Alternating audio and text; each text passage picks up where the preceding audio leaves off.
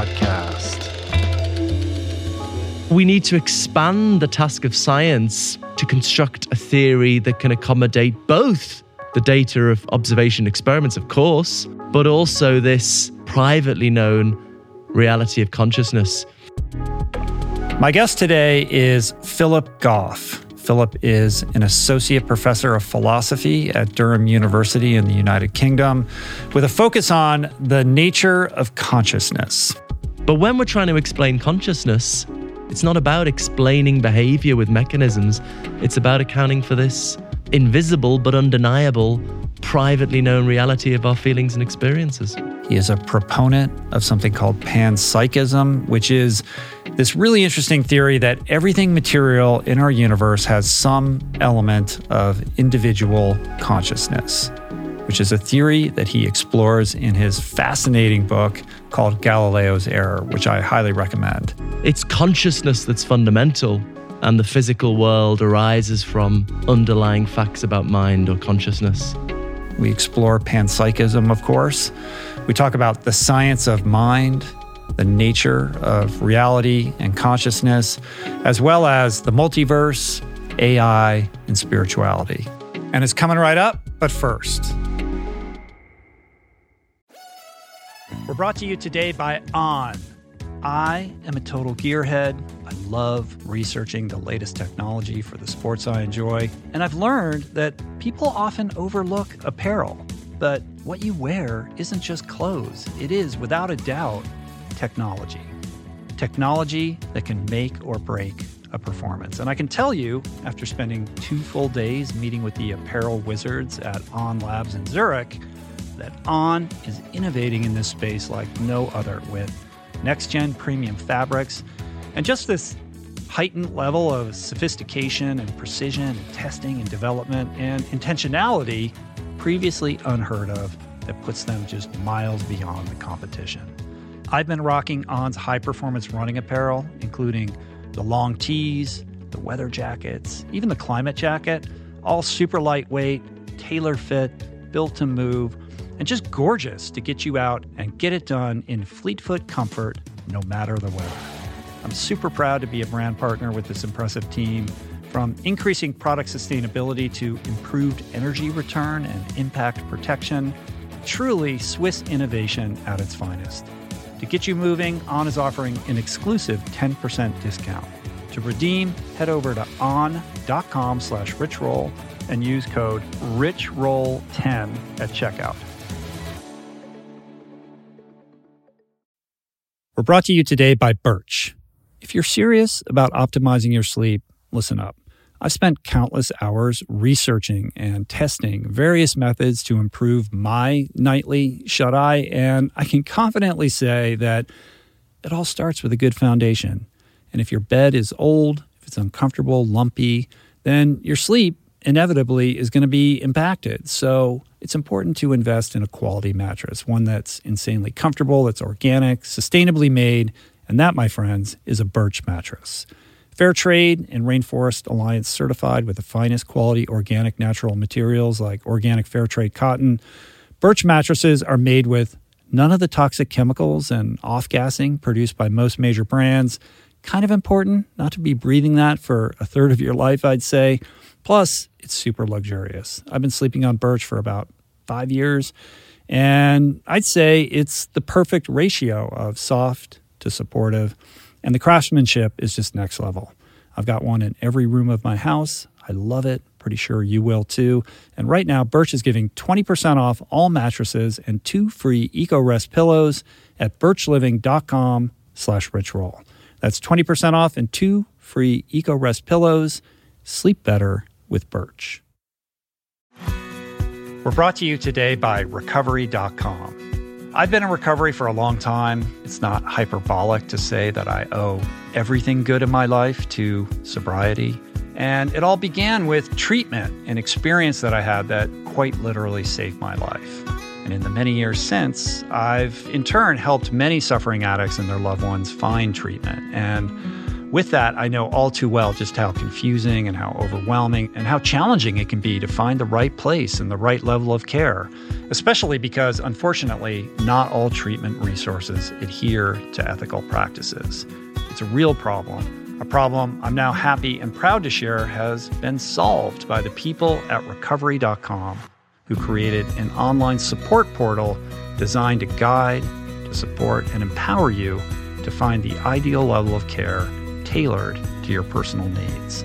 They've partnered with the best global behavioral health providers to cover the full spectrum of behavioral health disorders, including substance use disorders, depression, anxiety, eating disorders, gambling addictions, and more.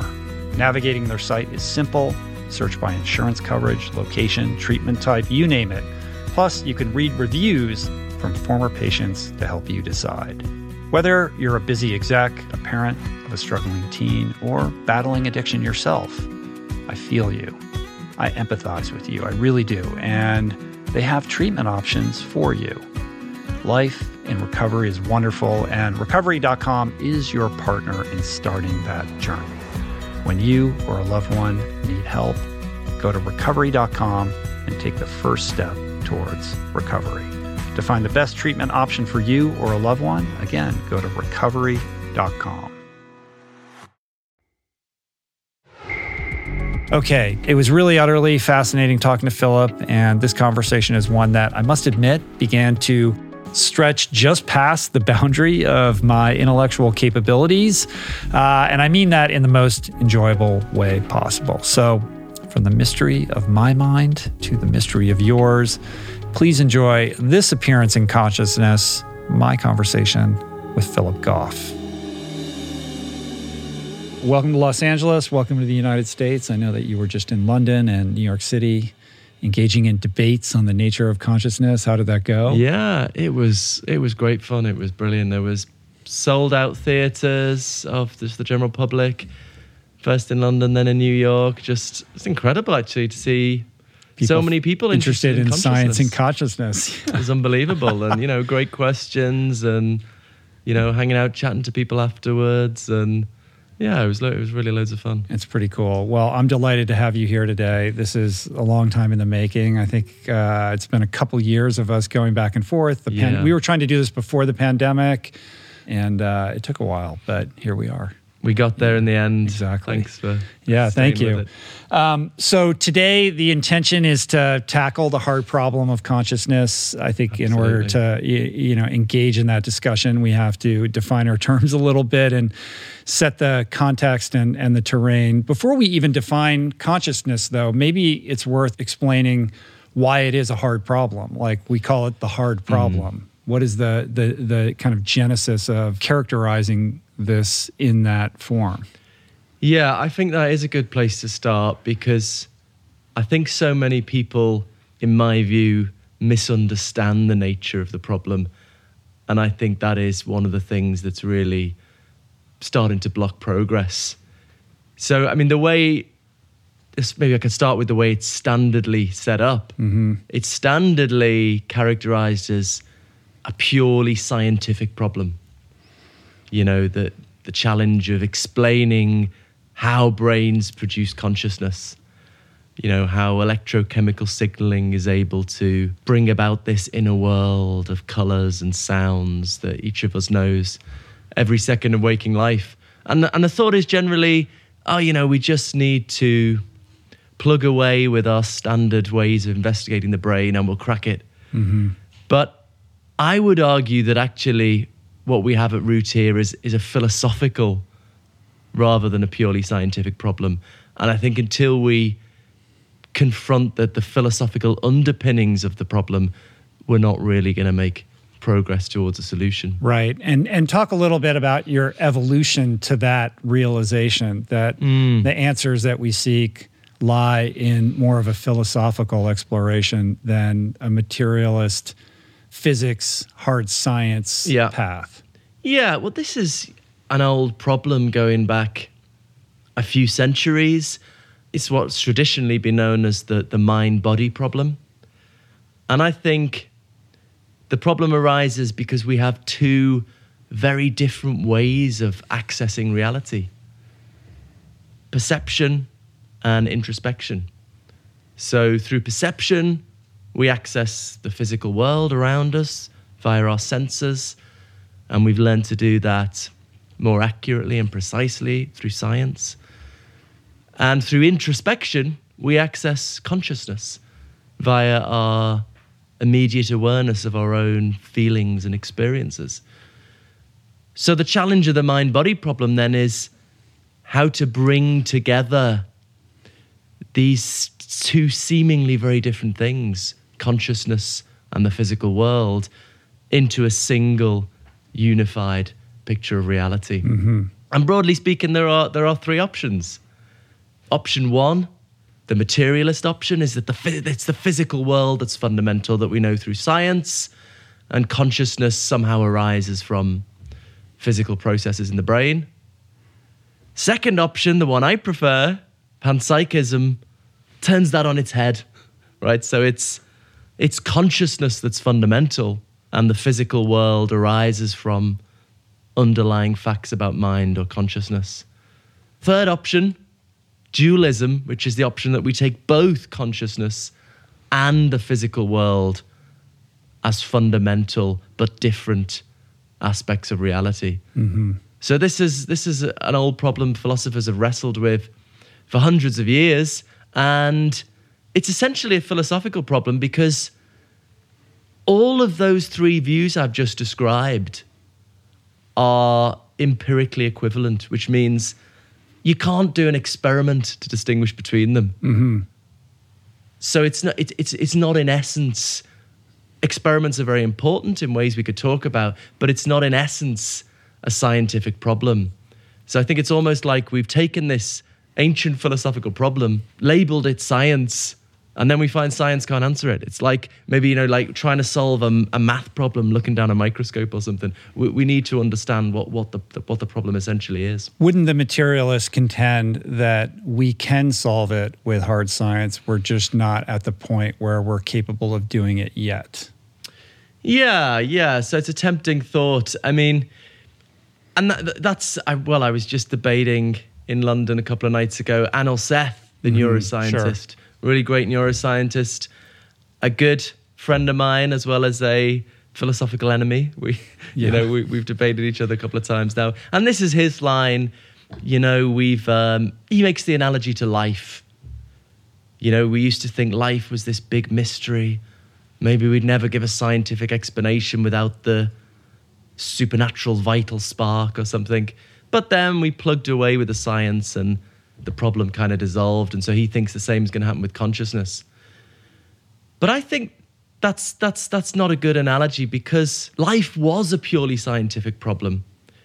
It was just about accounting for observable data, what you can observe about the, the living functions of organisms. In other words, defining what constitutes being alive versus inanimate. Yeah, explaining what organisms can do, what they're made of, how they behave, how they function, where they came from. That's where evolution comes in. But the distinctive thing about consciousness is that it's not publicly observable, right? I can't cut open your head and look in your brain and see your feelings and experiences. We know about consciousness not from experiments. It's not something we discovered in a particle collider.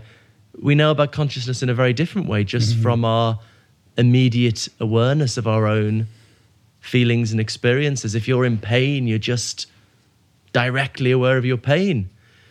Now, you know, sci- science is used to dealing with things you can't observe, like fundamental particles or quantum wave functions or even other universes, some physicists entertain.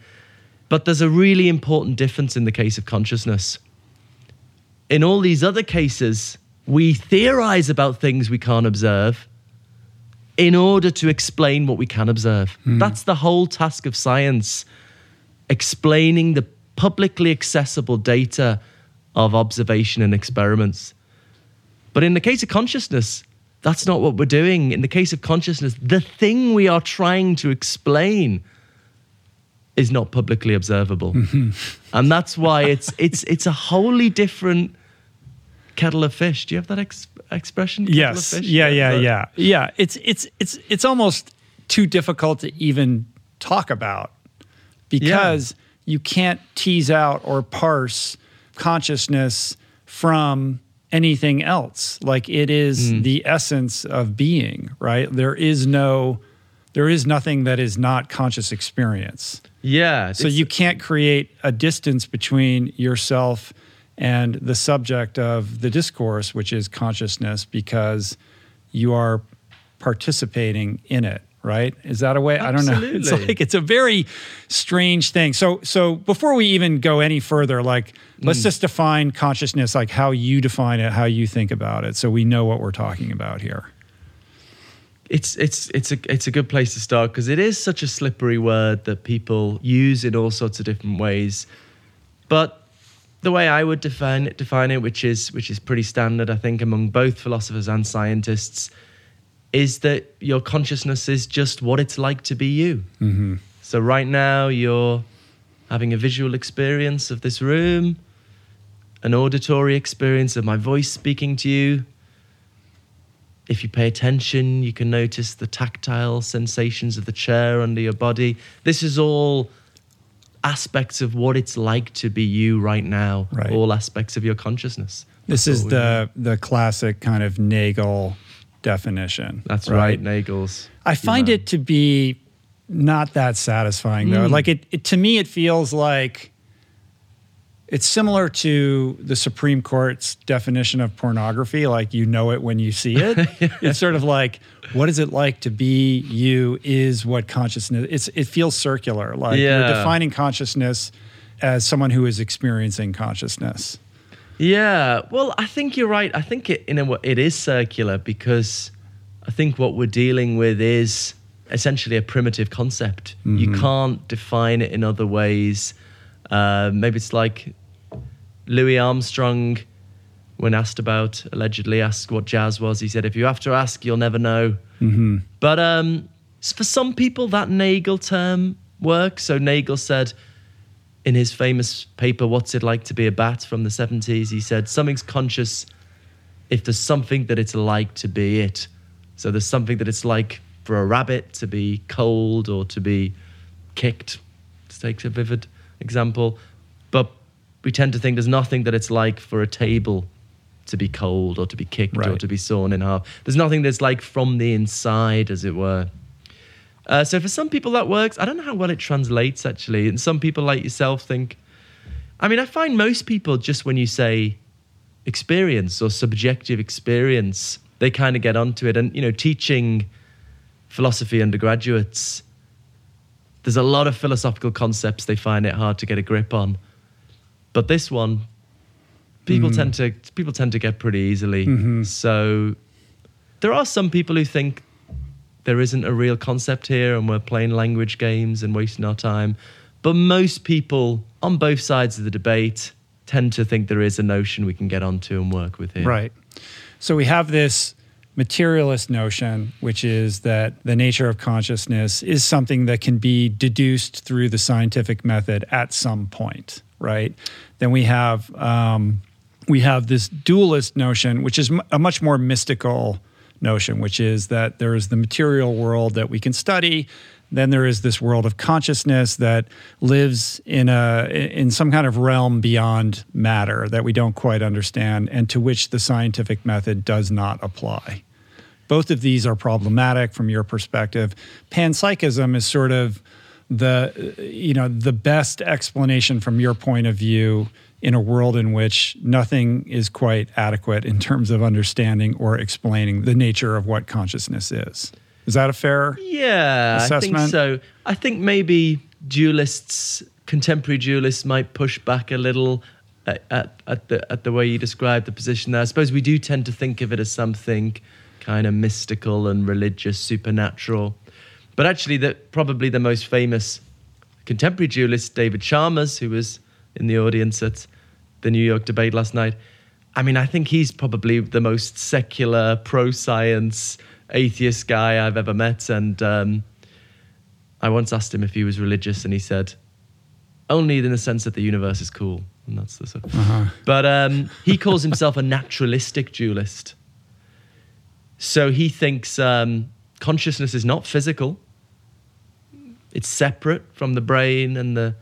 It's it's separate at least from the physical processes in the brain, but he wants to bring it into the scientific story. He wants to expand science to incorporate this non physical element. Mm-hmm. And so he postulates what he calls psychophysical laws. These are special laws of nature over and above the laws of physics, which somehow connect up the physical world to consciousness. And he thinks then it's it's then a scientific question. We need to work out what these laws are. We should look to Right. neuroscience. So he he he wants to sort of expand science and um, even with materialism saying it's the scientific option, I suppose I would qualify that a little bit by saying the materialist tries to explain consciousness in terms of physical science, chemistry, physics, neuroscience, these kind of things. So, so, so that's the, the materialist position that I ultimately think is inadequate. But science, science could be something a bit more general. Science doesn't have to be tied to physical science, understood as chemistry, neuroscience, and so on. So I guess all of us would want to say, you know, we're not giving up on science. It's just some of us, like David Chalmers from his perspective, his dualist perspective, me from my panpsychist perspective, want to have a slightly more expansive conception of what science mm-hmm, is. Mm-hmm. and um, that expansion that that expansive notion of it would consider things like particle physics or or string theory. You know when you sort of think about what we don't understand about physics and science we think of things like dark matter et cetera. You know like these mind-blowing kind of concepts that that you know me as a non-scientist you know have a difficult time just understanding. The idea of you know alternate realities and parallel all these sort of things that that that quantum physics contemplates. Perhaps there is some explanation or or path to clarity that can be gleaned from those disciplines that we haven't quite uh, mastered at this point Yeah, so it's you know I'm not here to tell scientists not to do their job or to do it differently. It's about having a more expansive conception of what science is because the way we the way we currently think about science the whole task is accounting for the data of observation and experiments. That's that's the job. Once we've done that, if we could have some grand unified theory that accounts for the data of observation and experiments, that's job done. We can pat ourselves on the back and go home. But I want to say that's that's that's not all that we need to explain because there's this other thing we know about, this other thing we know to be real that's not known about through observation and experiments, namely consciousness, something we know about in a quite different way, just through being immediately aware of it. Mm-hmm. And so we need to expand the task of science and we need to be aiming to, th- to construct a theory that can accommodate both the data of observation experiments, of course, but also this private, privately known reality of consciousness. So I mean, in Galileo's Error, I, I, I frame that as, as expanding science. These days, I guess I would say more about it's just about appreciating that we need to do philosophy as well as science. Sure. We need to understand that philosophy has a distinctive and ineliminable role to play in this project of finding out the nature of reality that we're mm-hmm. all aiming at. Mm-hmm. and that's both this goes both to the error that galileo made from your estimation but also to the sort of correctness of his assessment that there are things that can be physically measured through scientific tools and then there are other things that are not that require a different sort of toolkit i guess to better understand so explain why you made this the title of the book Yeah. and where that bifurcation, you know, has kind of led science in terms of how we think about consciousness, perhaps wrongheadedly. Yeah, I mean it's a it's a somewhat provocative title. I actually am a huge fan of Galileo. It's a, it is a clickbaity kind of thing. yeah. There was an earlier How book by uh, Antonio Damasio called called Descartes' Error, and I guess I'm a bit Mm. bit sick of everyone bashing Descartes, so I thought I'll provoke a little by uh, having Galileo's error.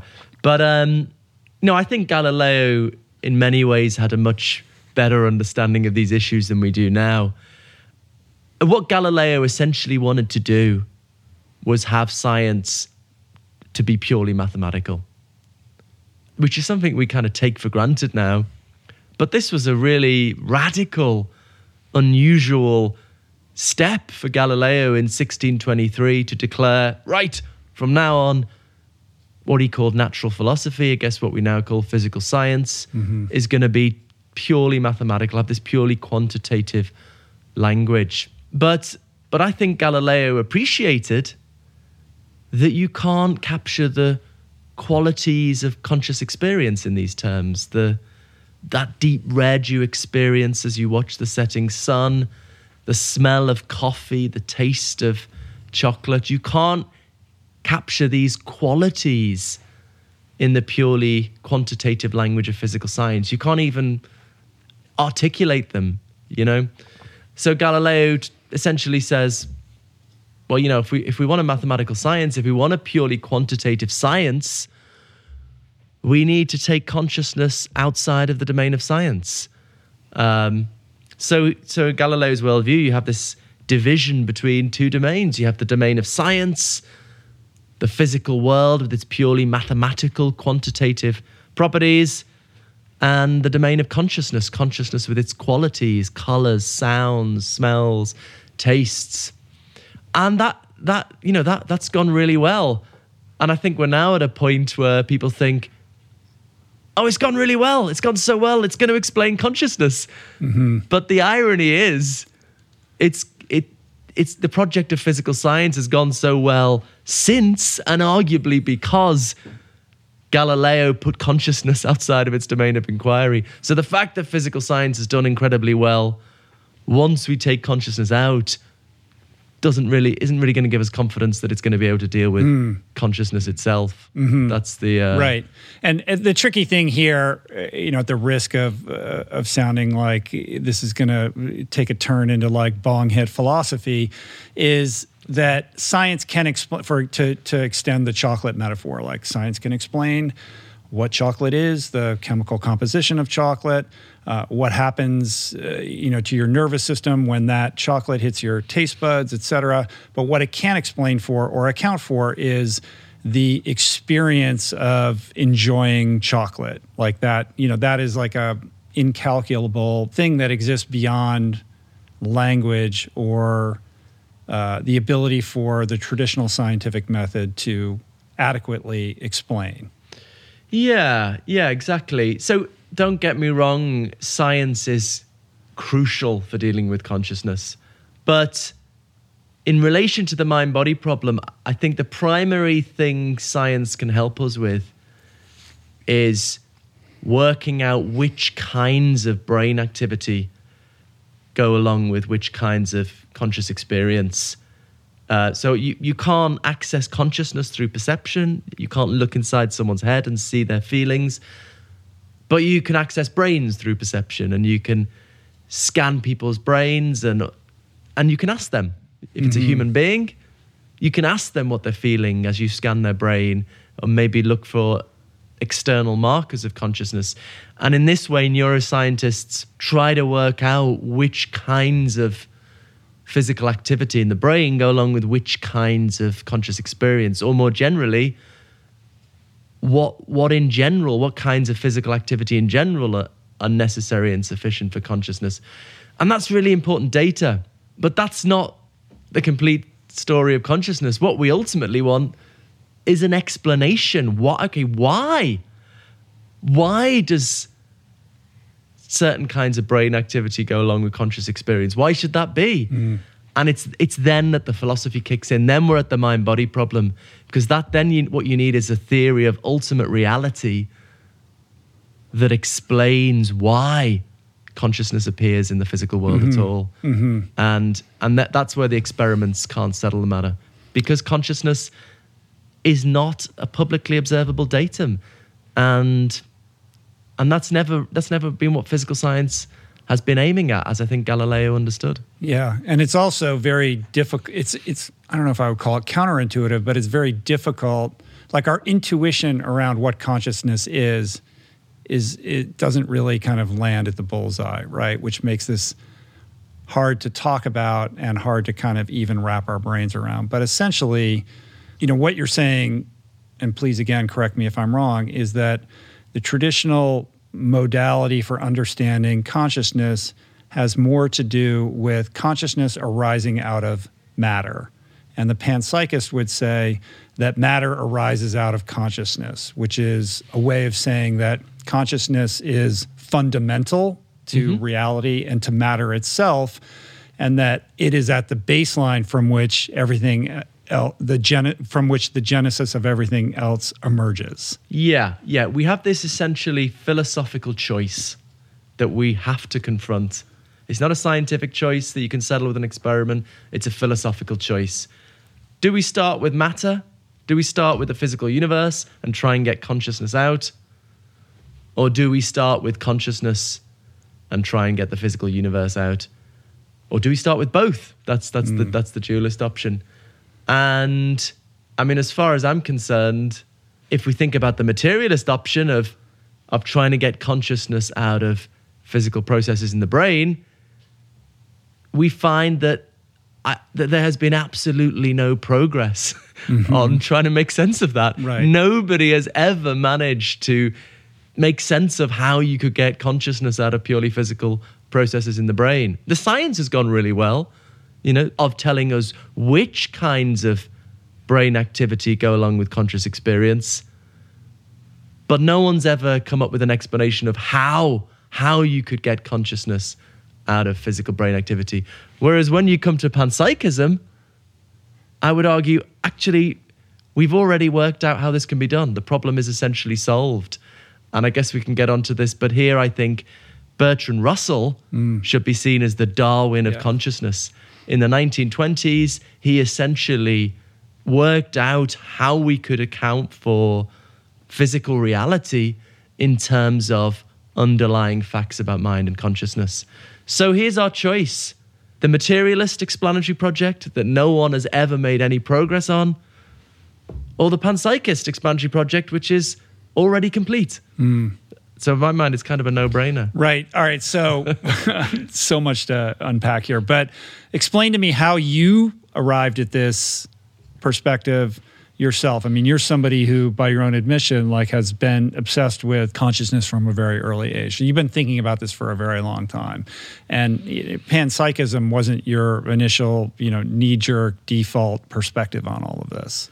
Absolutely not. No. So when when I studied philosophy in the dying embers of the 20th century, we were just given these two options. No one told me about panpsychism. We were given. I didn't. I didn't even read David Chalmers actually as an undergraduate. In my, I had philosophy of mind every year in my degree, and I didn't read David Chalmers. But anyway, we had these choices. Are you a materialist? Explain it in terms of physical processes in the brain, or are you a dualist? Somebody who thinks consciousness is outside of the body and the brain. Um, and I wanted to defend the materialist option. I thought this is the, uh, you know, this is the scientifically credible option, not like all that superstitious religious stuff, uh, which I now think is a bit unfair on, on on the dualist. But anyway, that's how I was thinking as a young man. And, you know, I defended the materialist option, but I slowly came to think, for some of the reasons we've just been talking about, that you just can't explain consciousness in these terms. You can't account for the the qualities of experience, the redness of a red experience, for example, in the purely quantitative language of neuroscience. And so I thought, well, I still want to be a materialist. So I decided I was going to deny the reality of my own my own conscious experience. this is what's become known as the illusionist position, uh, defended, for example, by my co-host on my podcast, Mind Chat, Keith Frankish, Yeah. who um, denies the reality of consciousness un- under a certain understanding of that word, at least. Um, so so I, I bravely tried to embrace this, you know, and defended it. And but then I I think I lasted about three months. and then I just remember just kind of sitting in a bar, I don't know, enjoying a drink and a, a, cigarette. You could smoke in bars in those days and feeling the music, a bit of adrenaline, and just just couldn't do it anymore. I just the like reality you, you of having such a experience. such a palpable yeah. experience. It's ob- it's yeah. just it, it's not an illusion, isn't it? It's it's hard to make sense of what an illusion would be without consciousness. And mm-hmm. so, af- but after that, I, I, I think I was a sort of closet dualist. So I sort of thought, I had problems with dualism, but thought that seems to be the only problem. And I actually wrote my end of degree dissertation arguing that the problem is irresolvable. And I just tried to forget about mm. it. I lived in Poland for a bit, tried to Right. Distance into, yourself yeah, from this obsession with consciousness. Read about science that was yeah. So people think yeah. people think I like mysteries because I'm defending panpsychism, but I don't. I don't like mysteries. I hate mis. I want to get rid of mystery. That's and so mm-hmm. this was so I you know try to focus on reading about science that was more tractable and but then I just happened across well actually an, another article by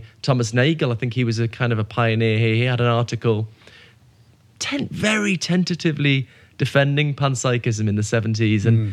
it was almost apologetic he was he was sort of giving an argument but he was like of course this is ridiculous but it, it's there's something it. to the argument but um, and i just read it and i just thought oh my god that just it just avoids all the problems the mm-hmm. problems of dualism on the one hand the problems of materialism on the other and it just gave me a kind of deep sense of intellectual peace you know that i that there's something that can accommodate both the scientific truth, but also the undeniable lived reality of conscious experience. Mm-hmm. And so that just was transformational, really. And and then I just tried to find probably the only philosophy department in the UK then that had a panpsychist professor, Galen Strawson at the University of Reading. And so I started graduate study and turned out okay. Yeah.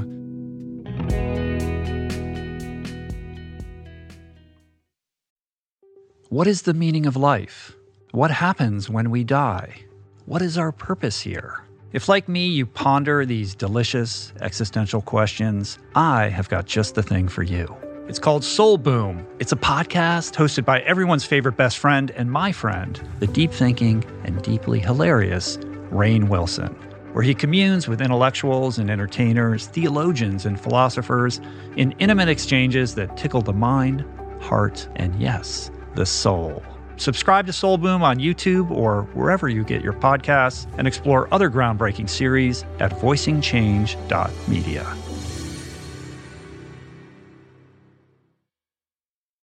You are listening to this podcast because you care about improving your health and your well being. But this quest is incomplete if you have yet to add my friend Dr. Rangan Chatterjee's Feel Better, Live More podcast into your listening quiver. An RRP favorite and someone I'm personally quick to call when I'm in need of good advice. From nutrition to mindset, fitness, and relationships, each episode is packed with the tools you need to become the architect of your health. Subscribe to Feel Better, Live More, available wherever you get your podcasts, and explore other groundbreaking series at voicingchange.media. There are certain rare people who have a powerful voice and know how to use it. My friend Amanda de Cadenet is one such human. The podcast is called The Conversation because it is the conversation a groundbreaking series of raw and honest exchanges on the issues that matter most mental health, sex, politics, ambition, gender roles, and more. Listen to the conversation wherever you get your podcasts and explore other groundbreaking series at voicingchange.media.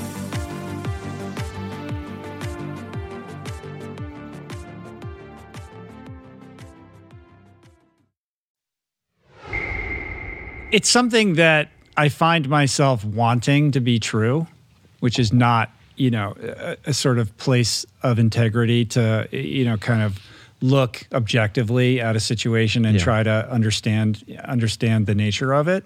Um, but I can't help it. It's like I just think like the world would be cooler if if consciousness is the fundamental kind of base layer of everything that exists, whether you're whether you you are a complex organism like a human being, all the way down to inanimate objects. I just think that that it colors everything about how you understand the nature of reality. Yeah.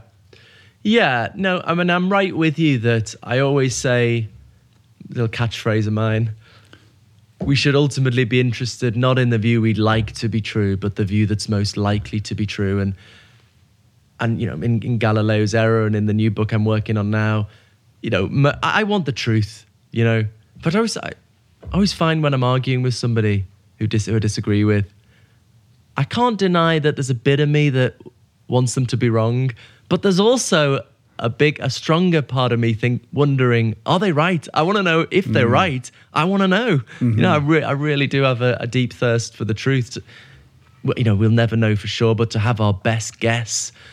And so, yeah, in Galileo's Error and in the book I'm currently working on, you know, most of it is just the cold blooded case, the evidence, the arguments. But then we do also want to think about the implications for human existence. So I tend to have a final chapter, you know, Yeah. what, what, what does this mean to live this out? And I, you know, so the great thing about panpsychism is I- I think we've got good reason to think it's probably true, but also I think it's it's slightly better for our mental and physical health. I hmm. think because it, you know, this isn't this isn't just an abstract intellectual puzzle. Consciousness is at the root of human identity. It's this, arguably the source of everything that matters. You know, from deep emotions, subtle thoughts, beautiful sensory experiences. And yet, I'm inclined to think our official scientific worldview, materialism, is actually just inconsistent with the reality of consciousness. If it was true, there wouldn't be consciousness. If, if all there was was the purely quantitative story of physical science, there wouldn't be qualitative mm-hmm. experience. And so, if, if I'm right about that, which is, of course, a little bit controversial, then we're at a very odd period of history where our official scientific worldview denies the existence of the thing that's most evident and the thing that gives life meaning. And, you know, in a way, that's wackier than any religious. It's the craziest thing history. ever. Like when you think of it, Think right? Of your, think of your craziest religious doctrine. I don't know, heaven, hell, whatever. I think we'll look back in history to this time when people had this worldview that denied their own conscious feelings and experiences, and but think, what the? How did they get in that mindset? And I, I, I think, I think it's something to do with being blown away by the success of physical hmm. science and the incredible technology, which is, you know, which is incredible, which is rightly celebrated. But it leads us to think, this is the truth. We've found the way of getting to the truth. But I think, again, the irony is physical science has been so successful precisely because it's, it's focused on something quite specific. You know, roughly understanding how stuff behaves. And once you understand how stuff behaves, you can create technology, right? You can manipulate the world. But when we're trying to explain consciousness, that's not what we're trying to do. It's not about explaining behavior with mechanisms. It's about accounting for this invisible but undeniable, hmm. privately known reality of our feelings and experiences. Right. This cornerstone idea that we, when it comes to hard science, we understand matter through the lens of how matter behaves. Yeah. But that doesn't account for what matter actually is.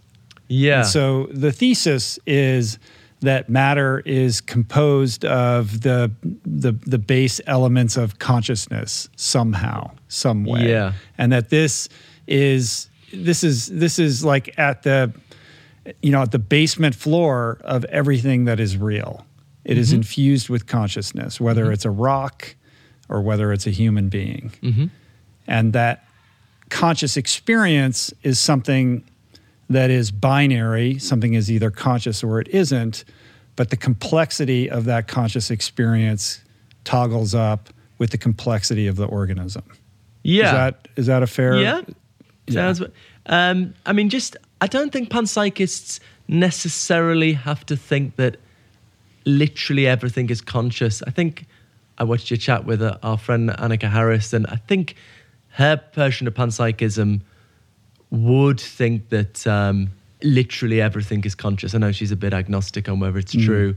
Um, I mean, her book was my introduction to this Mm. Notion. We talked book. about it briefly in that podcast, but that's what led, you know, the, Yeah. that, that's what led to this conversation, obviously. Yeah, it's it's it's been great that she's managed to Mm-hmm. really done a lot to get the idea out there. Um, but I don't think panpsychists necessarily have to think that. As you say, the basic commitment is that the fundamental building blocks of reality have some kind of very, very rudimentary conscious experience. Maybe fundamental particles, or maybe universe wide fields. Many theoretical physicists inclined to think that reality is made up of fields mm-hmm. rather than particles. But just sticking to particles for the sake of simplicity, just because the particles are conscious, it doesn't mean that every random arrangement of particles has consciousness in its own right. So it doesn't mean your socks or rocks or tables and chairs are conscious. It just means that, that the smallest building blocks they're made up of have consciousness. So I'd be more inclined to think the conditions under which conscious particles combine to form a, a conscious system that is conscious in its own right are comparatively rare mm-hmm. and natural selection as it were discovered this and exploited it. So probably the, the the natural world is filled with consciousness but more generally in the universe more generally it's probably confined to the level of fundamental physics. But you know this is an open empirical question. We need to look to neuroscience to try and pin down and make systematic where we get consciousness at, at the macro level of hmm. reality. So it's Do you think that neuroscience is science and the capable of doing that?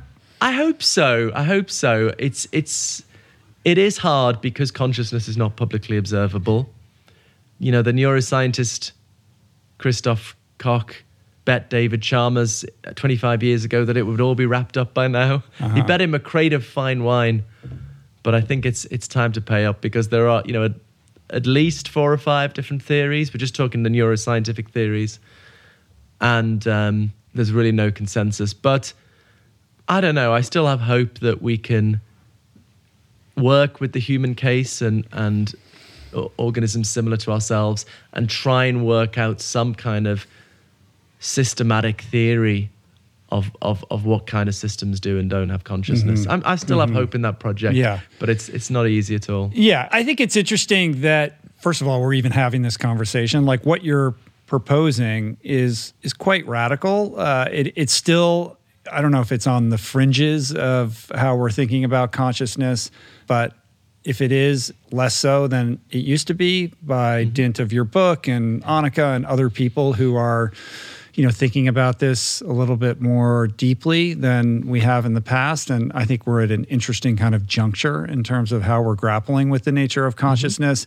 But i would say I'm interested in from your perspective you know most people are probably still quite dismissive of what you have to say. And to straw man your argument would be to say that there is no scientific or objective evidence to support any of your thesis. I agree with you. I agree with you. I'm. I, I don't think you can scientifically prove the particles have consciousness because consciousness is not publicly observable. This is the hard problem. You can't look inside an electron to see if it's Uh-huh. conscious, just as I can't look inside your brain to see if you're conscious. Mm-hmm. So, so this is. I mean, this is why what, what how more and more what I try to press is just getting people to see look this isn't just a scientific issue there's a philosophical puzzle here that we have to address as a philosophical puzzle and that that puzzle arises because this the puzzle would not arise if the only way we knew about reality was through experiments, mm-hmm. then we'd just do science. And some philosophers like Daniel Dennett seem to think that is all, all we know about reality. You know, just just just through experiments. But I think most people think no, there's another way we know about reality. We know about consciousness through our immediate awareness. Now, as soon as you accept that, then you've got this philosophical challenge. How do we bring these things together? What we know through our senses, the physical world, what we know through directly our direct awareness of our consciousness. How do we bring them all together? Now, that's mm-hmm. not a scientific question you can answer with an experiment. Mm-hmm. It's a philosophical question. So, more and more, before you know, before we get on to panpsychism, I just want to try and persuade people of that essentially philosophical challenge. And the only way you can avoid it is the way Daniel Dennett does. Daniel Dennett is incredibly consistent. He No wants evidence. he wants to think the only thing we the only things we know about reality are through experiments. He knows, I think, that we don't know about our first person conscious experience in that way. So he denies its existence. Mm-hmm. My good friend Keith Frankish does the same. So that's one option. Daniel Daniel Dennett's consistent. I think I'm consistent, but I think most people are sort of in this confused middle ground where they, of course, accept the existence of consciousness, but then they don't follow the implication of that. That there's something we know about reality that's not from experiments, Right. And so we need to engage with a bit of philosophy. You know, if if you just zealously follow this line that no, the only the only way we know anything is through experiments, then consciousness is out the window. So you can't have your cake and eat it. You've got to, Sure. you know, y- it's it's the it's the philosophical zombie problem, right? And I th- I feel like this this field of consciousness is gaining in kind of mainstream popularity because we're all paying attention to the advent of, of artificial intelligence. Mm-hmm. We're, we're watching as Yeah. AI starts to come online, and we're all grappling with that Rubicon, at which point it becomes quote unquote conscious as we understand it. So we've seen Yeah. these experiments where computer scientists are engaging in dialogue with these AIs and they seem to be mimicking human behavior almost perfectly at times. So is that consciousness? I think we would all agree at this phase it probably isn't. It is a it is a sort of philosophical zombie situation. Yeah. But at what point does it become conscious? And to take your your your perspective on panpsychism in that everything on some level is is is rooted in some form of consciousness it's not a stretch to then say that that that AI has some form of consciousness. It may not be the kind of mm-hmm. consciousness that we think about or that we experience but there is consciousness baked mm-hmm. into mm-hmm. that. And at some point that consciousness will mature to be indisting- indistinguishable from how we think of our own lived experience, yeah, no, which is a really tricky, mm-hmm. fascinating, and all, you know also kind of terrifying thing to think about. Yeah, I mean, you're quite right. There's this this again another reason this isn't just a an intellectual game. There are very real world implications. Whether AI is conscious, does that does that mean we have to have think start to think about the ethics of of artificial systems? Which animals are conscious? Forget mm-hmm. you know forget computers. Which animals are conscious and what does that imply about our, our moral responsibilities? Um, are plants conscious? People with I mean, Annaka talks about Yeah. that in her book, the mm-hmm, whole mm-hmm. thing with the fungal networks and the fir trees. But but I, actually, I don't think panpsychism necessarily settles any of these issues. I, because as I say, as a panpsychist, you don't have to think every arrangement of conscious particles forms a, a system that's conscious in its own right. So for that question, actually, I would just look to the look to the neuroscience. I'm I'm quite hmm. partial to the integrated information theory of consciousness. And if that turns out being right, if that turns out to be right, actually computers of anything like the kind we have at the moment are not conscious and will not be conscious because I mean the way the way computers work, you in contrast to the brain, the brain stores information in a way that's highly dependent on on connections and integration, and that's the mark of consciousness for the integrated information theory. But the way we the way a computer's set up, that's not the case. It's you can remove a few transistors, you don't take away too much information. So, so actually, I think you know we can distinguish these philosophical and scientific questions, and um, I might give the same answers as a, as a materialist or a dualist. So y- there needs to be a marriage here between science and philosophy. But um, yeah, can I just come back to maybe just pinning down like why we should believe this? Yeah. so just please. I think the core of it is, as you say, of course, it's not it's not about scientific proof. It's not about proof. You can't scientifically prove that electrons are conscious. What what is attractive here is the beautiful form of explanation that Bertrand Russell came up with in the in, in the 1920s. Um, that was you know forgotten about for so long, but has has recently been rediscovered, and that's why there's so much buzz about panpsychism. Surprisingly, in in Anglophone philosophy, so I think what what Russell was doing in the 1920s was thinking really hard about the fact that our fundamental science is purely mathematical. Mm-hmm. It's due to Galileo again. And you know that's really useful if you're a working scientist. You can have really precise predictions.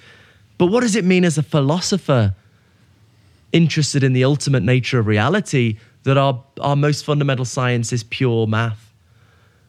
And what Russell realized is, is what it means is science isn't really telling us that much about fundamental reality. It's merely describing it in terms of its abstract how it behaves. how it behaves exactly its abstract mathematical structure so so really ultimate reality could be anything as long as it ha- it does it has the right behavior has the right mathematical structure so the way this leads into panpsychism so the panpsychist story is what's at the fundamental level are networks of incredibly simple conscious entities behaving in very simple, predictable ways because they have very simple consciousness mm-hmm. through their interactions, realizing certain mathematical structures and patterns. And then the thought is those mathematical structures and patterns are what we call physics. So we get physics out of underlying facts about consciousness. Absolutely beautiful. So, just to sum it up, a- you can't get you can't get total consciousness. mindfuck. All right. You can't get consciousness out of physical out of Uh-huh. out of physical matter.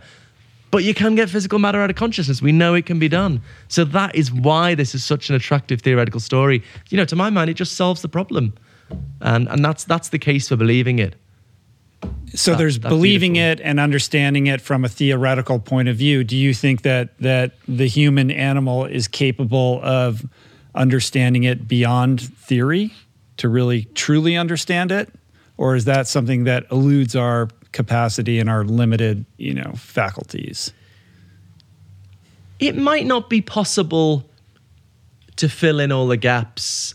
I was talking to um, Rebe- Rebecca Goldstein last night, who's uh, was it was in this debate in New York last night, who who said it in on the stage in her youth. She was sympathetic to panpsychism, and um, but she now thinks, you know, there's going to be there's going to be there's so much we could never know. For example, what is it like to be an electron? Okay, say say we accept there's something that's like to be an electron. What is it like to be an electron? I mean, as Nagel pointed out, we don't even know what it's like to be a bat. Are we ever going to be able to? And and then think about our own experience. That the so many different kinds of qualities, all the different colors, and the difference between color and sound, and proprioception. You know, that's your mm-hmm. awareness of where your bodily parts are. All of these these qualities that seem to have nothing to do with each other. You know, you seem like what what does color have to do with sound? There seems such radically different kinds of quality.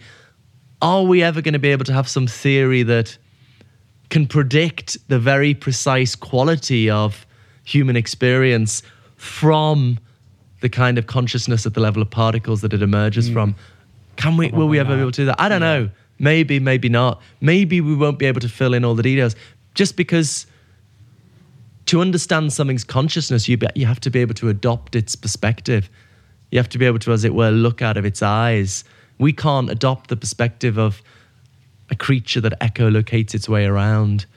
So maybe we won't be able to fill in all the details. But actually, I think I think that in very broad terms, that explanatory story Russell tells I think is pretty explicable. Actually, I think it makes perfect sense. Mm-hmm. And so I, I make the analogy to natural selection. Right? There's the the basic genius insight Darwin had, or Wallace rather. You know, there was the other guy Wallace who had it at Yeah. the same time, and I always feel a bit sorry for him.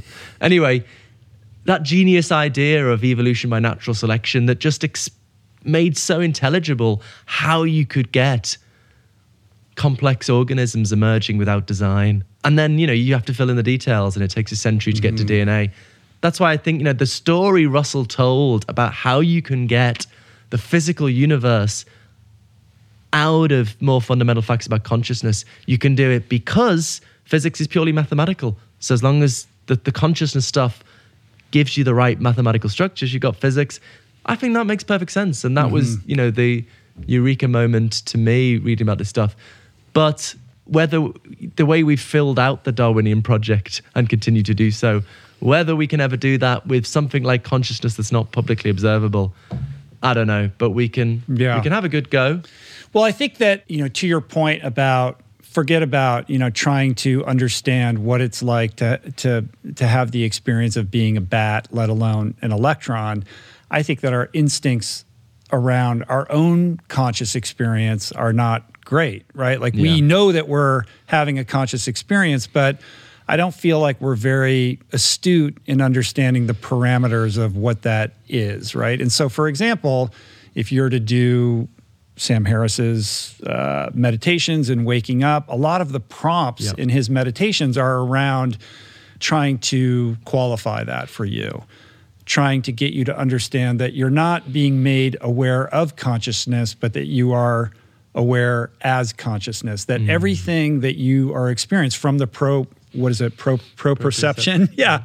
To you know every thought that occurs to you the the you know extent of your visual field what you're hearing everything is but an appearance in consciousness mm-hmm. right? And to kind of break that illusion of the observer of your conscious experience. Like mm-hmm. i had always thought of it as like my i know my mind is running a loop and i can have distance between what I would call my higher consciousness and and like the ruminations of my, you know, running mind to say, oh, it's interesting that I'm feeling that way, or I keep thinking this. I should stop doing that. Though that there seems to be a, a dualistic kind of like relationship there. Sam would say, no, this is an illusion. It is all just appearances in this field of consciousness that is everything. So much so that you can't even find the locus of it. Like we have this hmm. instinct that it lives in our head, right? Yeah. Like our, who we are, our identity is this thing behind our face. All my instincts tell me that that's true. And you know, Sam's position would be to disabuse you of that notion, to get you to understand that that is just part of the conscious experience, but it is not rooted in true reality. Yeah. Yeah. So, I mean, this is, again, what an unusual phenomenon this is that to understand it, you can't go and look down a microscope to understand Right. it. You've got to turn your attention on yourself. And as you say, part of that is re- breaking through our preconceived ideas about our own consciousness, even ways in which we can even get our own our, our- our own consciousness wrong. I mean, a lot of evidence comes out of that from neuroscience, mm-hmm. But also th- through meditation, having a, a, a, deeper understanding of of what's going on there. Um, yeah, I'm I, I, I'm I'm sort of I guess more agnostic on on the self than than, than Sam and Annaka are. M- Maybe I need to meditate a bit more, but I mean, what one thing that makes me hesitate is I do think there is a deep unity to conscious experience. So if you right now I'm having a multitude of different experiences, colors and sounds and tactile sensations, but they're not just existing in isolation from each other. They exist as aspects of a single unified field of experience, if you like. Mm-hmm. So there's something unifying the diversity there. And I think that's traditionally so philosophers have, have plugged the, the, the self in there, the I there as the thing. Maybe it's very different to how we ordinarily think about it, but there's something there which is parceling off, which is um, bringing unity to the diversity, which we might call the self. And mm-hmm. I mean, it's a further question: Does this thing persist for long periods of time? My my PhD mentor Galen Strawson has a book Selves, where he defends the idea that there are unified selves, but they just last a couple of seconds. Mm. They so there's these sort of chains of little unified selves that pop up and disappear, and or another alternative that some people have defended is that um, the, the unified self lasts as long as a period of waking consciousness, but when you have dreamless sleep or um, general anesthetic, you that self ceases to be, and, and, and another one pops up when you wake up. So yes, I, I, I recently had a s- small operation with general anesthetic. I was kind of terrified, thinking, who's going to wake up? Is uh-huh. it going to be some different person with with all my memories? But so I, I'm I'm very agnostic on all this stuff. I'm not as uh, Sam and Annaka seem seem pretty confident. Maybe, maybe I just haven't meditated. Well, enough. I mean that goes in, yeah, the nature of self and identity, and then of course, you know, the implications uh, for for free will and choice that that come with that. I mean, I think it's pretty fascinating to assume the panpsychic perspective begs questions of self and identity, right? Mm-hmm. If, if consciousness is the base layer to everything and it pervades everything, you know, what are the what are the implications for identity? Mm-hmm. You know, this sense that we're always evolving, we're always changing, that that that consciousness is this on some level like independent of who we are in this sense of personhood. Uh, and as we grow older and we look different when we look in the mirror there's this you know uniformity that we are the same person and have always been the same person even if we undergo surgery or go to sleep at night yep. we wake up and we have those memories and you know there is a, a you know an unbroken uh, kind of chain of essential experience yeah. that we consider to be part and parcel of who we are mm-hmm. and so does panpsychism upend that or change how we think about identity in that regard? Possibly depends. It depends what what direction you take it in. I think so. I guess there are connections between panpsychism and certain forms of Buddhist thinking or the Advaita Vedanta tradition in um, Hindu mysticism. Um, my friend, the, the, Australian philosopher Miri Albahari, defends a sort of Advaita Vedanta inspired sort of mystical philosophy rooted in that tradition. And it's just interesting because she defends it with the tools of our philosophical tradition, analytic philosophy, mm. in this sort of dry, rigorous, cold blooded way.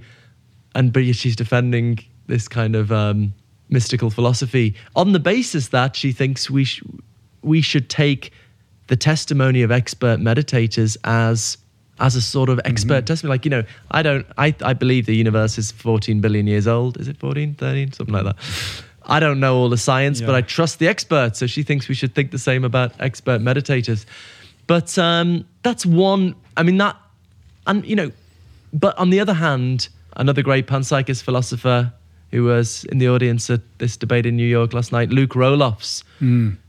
who is a panpsychist because he wants to explain consciousness but he has no mystical or any kind of spiritual tendencies insofar as that takes you beyond the regular scientific picture. That's no fun. And so uh, he's, he's, lacking the fun part. He's a lovely guy. He's, he is a fun guy. Um, but um, so I don't. So the way I normally tend to say is, you know, it's there's no necessary connection between panpsychism and anything spiritual, mm-hmm. but maybe panpsychism is more consonant with those sort of spiritual views. So you you know if you if you're a materialist, it's hard to take mystical experiences seriously as revealing to you something about ultimate reality, because ultimate reality from the materialist is what you get from physics, yeah. and there doesn't seem physics physicists aren't telling us about this unconditioned consciousness at the root of things.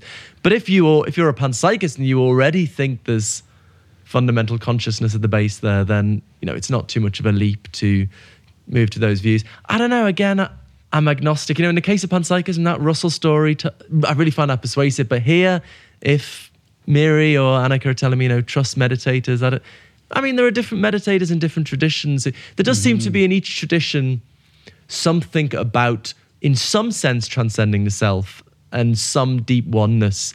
But different traditions interpret that in different ways. Right. You know, the, the Buddhists say the self doesn't exist. The Hindus say um, it's it does exist, but it's identical with the sort of divine mind or something.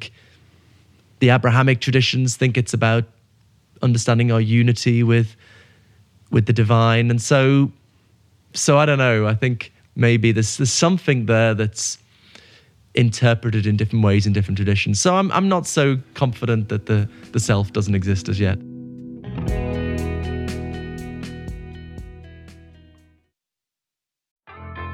There is so much health information out there. It can feel overwhelming and leave even the most well intentioned confused about what's what and who to trust. Well, the first person that I call when I'm seeking clarity is my friend and nutrition expert Simon Hill, host of the fantastic podcast, The Proof. Each week, Simon matches wits with brilliant scientists, translating their evidence based insights into actionable tools for better well being. Subscribe to The Proof, available wherever you get your podcasts, and explore other groundbreaking series at voicingchange.media.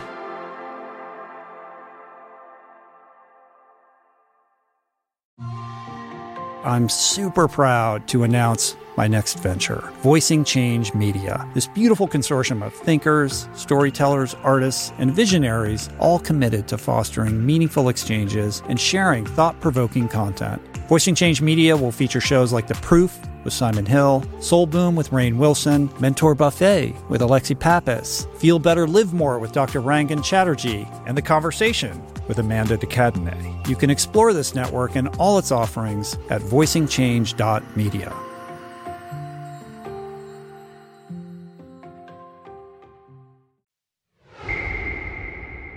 What it brings up for me is this idea of of connectivity. Like if Yeah. if consciousness pervades everything and we don't live in a vacuum. And there are, you know, billions of atoms separating us as we talk today, on some level we're connected. And there's a consciousness that that is part of that connectivity, right? And when you think of it from that perspective, you can't help but think of the nature of a unified consciousness, or almost like it brings the brings up the question of like a hive mind consciousness. Like if you're, I'm sure when you flew here from New York and you were. Mm-hmm.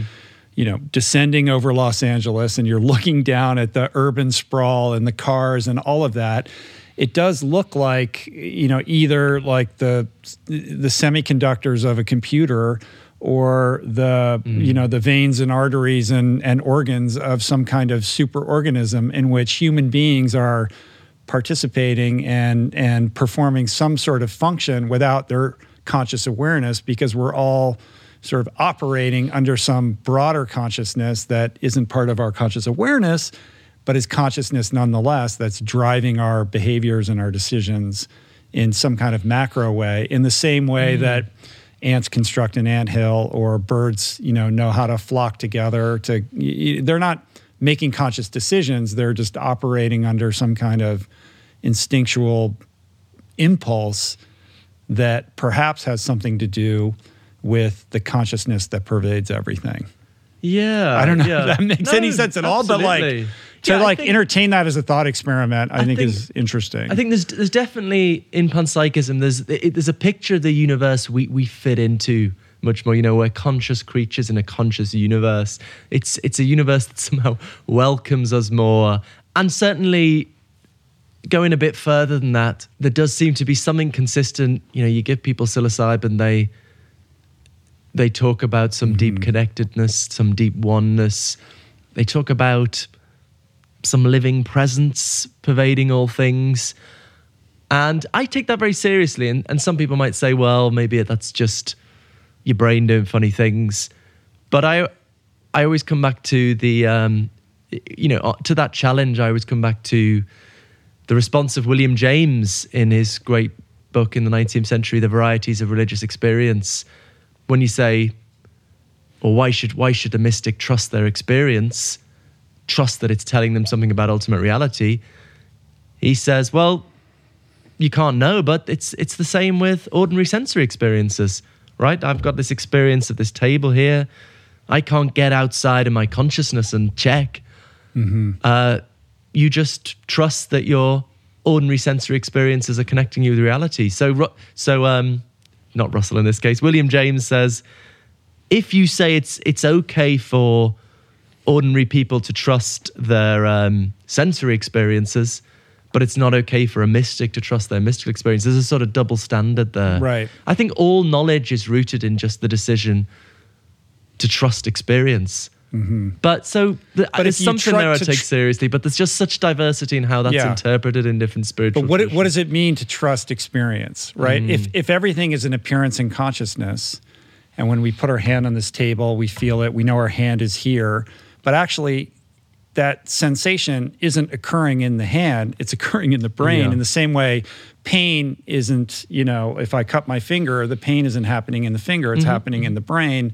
And if that's just an appearance in consciousness, it's not that much of a leap to then wonder are we you know in this simulation experience? Like how do you think about the notion that perhaps we're in the matrix or that we're all you know operating in accordance with some kind of hive mind consciousness that's driving us towards the innovation of an artificial intelligence that will ultimately supplant us? Wow, scary stuff. Um, I mean, maybe, maybe this comes to maybe the difference between me and Donald Hoffman, for example. Uh, You know, there's certainly something very close about these views that they have consciousness at the base and everything else flows from that. But Donald has this idea, I guess, that in some sense the physical world doesn't really exist. Uh, it's just tools on our interface, um, icons on our interface, rather. And I don't really feel feel the need to go that far. I'm not seeing the compelling reason to go that far, rather than just saying the physical world is very different to what we thought. Hey, it turns out it's made up of consciousness. But I don't see why that's just a surprising theory about the nature of physical reality. Doesn't mean we have to say physical reality doesn't really exist. So mm. maybe there's this. I mean, there's there's another view on the table here: idealism, which I think Donald Hoffman. I don't think he calls himself an idealist, but I think it would fit into that camp that, in some sense, the physical world is an illusion, or it's not fully real, or it's it's undergirded by more fundamental facts about mind and consciousness. Whereas the panpsychist tends to say, no, the physical world is real. It's really out there. Mm-hmm. It's just made up of consciousness. Mm. So maybe these are just two slightly different takes on the same idea. But yeah, no, I get it. I mean, I think another cool aspect of contemplating panpsychism is this sense of unity. Like, if everything is consciousness, that helps us to really grok that we're all in this together, Yeah. right? So whether you know when we're facing these existential threats to the you know health of the planet and the future of humanity, climate change, et cetera, um, it does put you in a more um, compassionate, y- you know, mindset of cooperation, right? Like, yeah. there is an interconnectivity between everything. We are interdependent and linked in ways that, you know, perhaps we haven't fully contemplated previously. Yeah, yeah. And I, I mean, I in my book Galileo's Error, I do kind of speculate about what it'd be like to be a child raised as a as a panpsychist, you know, and raised to see the movement of a plant as in some way expressing its desires, its inclinations, and um, because I mean, our our official scientific worldview tells us that a, a tree is just a mechanism, and it's sort of ridiculous to hug a mechanism. It's sort of what you know. That's why we think of tree hugging as kind of idiotic, or some people do. And if you're thinking of a tree as a mechanism, then it's it has no moral significance in its own right. It's just important because of looking nice or what it can do for us. Whereas if you think of a tree as a, a conscious organism in its own right, then the tree has a moral status in its own right. And, you know, if you see these terrible burning of forests in Brazil of, of late, hopefully changing now. Um, you know, if you see that as the burning of conscious organisms, it really, it really fires up your environmental desires to make to, to make to, to solve the environmental problem even Yeah. more significant. but yeah, I haven't managed to persuade my kid. I was trying to ask my kids if they think um, trees are conscious, and my daughter said no, they're outside. So the so I don't know what You can only the- you can only be conscious if you're indoors. Well, actually, my daughter said something great to me there. My five year old. We were on the bus, and I said, actually, Annaka and Sam wouldn't like the, the sentiments here, but we were on the bus. I said, do you think the bus is conscious? And she said, no, it's just a machine. And I said, well, aren't you a machine? And she said, no, I've got, I'm a person, which means I don't have things inside me that make me move. I thought that was, I don't know, it's this real kind of a Does though free will, free will um, Yeah. sense there, wasn't there? That it's, you know, there's not, I'm not a mechanism, I guess, but yeah, Right. anyway.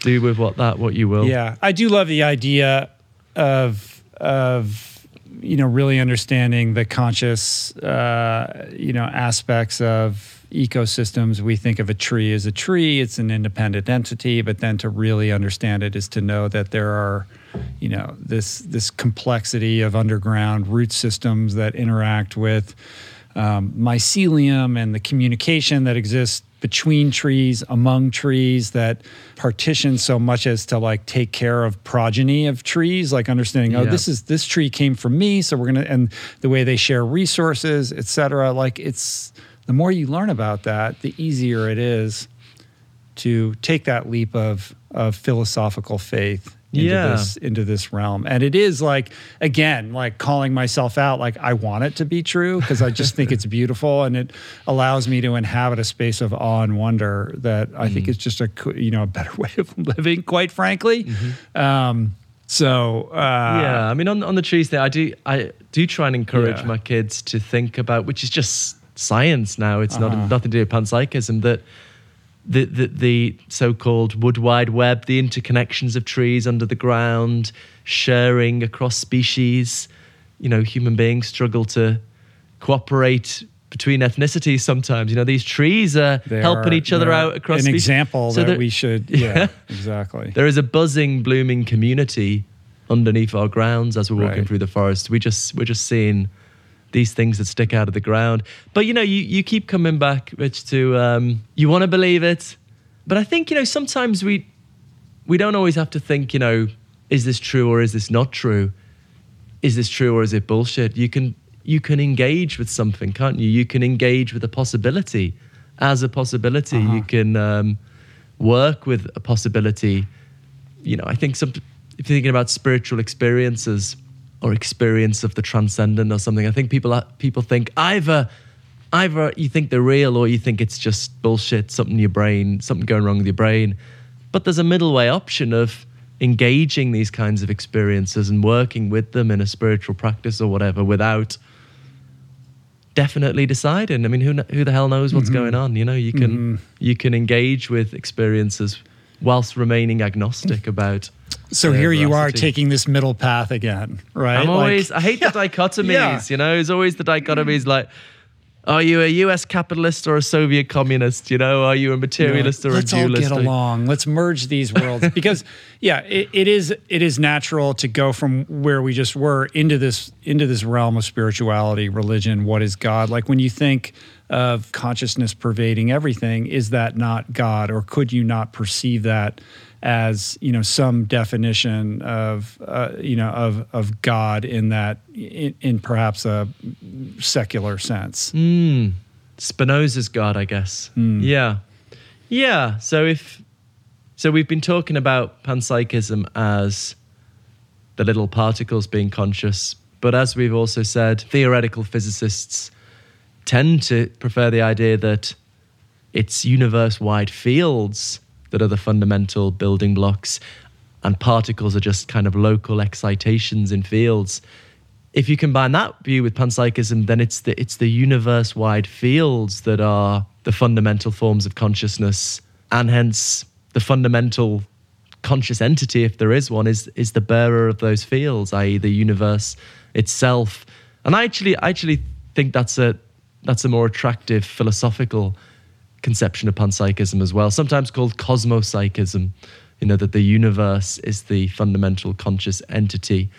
Um, So there's a macro field of energy that enervates the subatomic particles that comprise the nature of consciousness. Is that what you're saying? Yeah. So the fundamental thing is this universe wide mind, and everything else are just aspects of that universe wide consciousness. I actually defended something like this in my academic book. So I first wrote an academic book, Right. Consciousness and Fundamental Reality, which is probably a bit impossible to make sense of if you haven't done some graduate philosophy study. But that was the direction I, I, I- I took that in, in in my academic book. And mm-hmm. so, yeah, but then is that, it's a further question. Do we want to call that God? I mean, you might just think, I mean, we could use a different word. God is Yeah. a problematic word. It's just, you know, fraught. So we use a different word. Yeah, yeah. You you might just think it's the con- even if the universe is conscious, maybe its experience is just a meaningless mess. It doesn't mean it's it doesn't mean it's got intelligence or goal directedness. Um, you know, our our consciousness is the result of millions of years of evolution.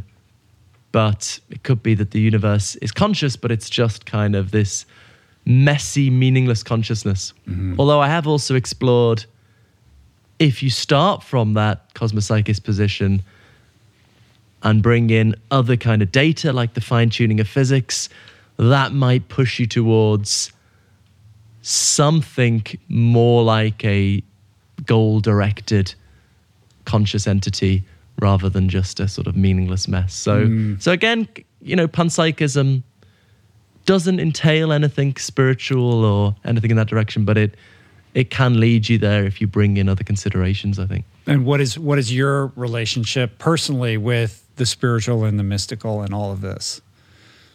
Yeah, well, this is, I guess, the the new book I'm working on. I mm. just last week signed a contract with Oxford University Press. Um, so my my first book was an academic book. My second book was aimed at general audience.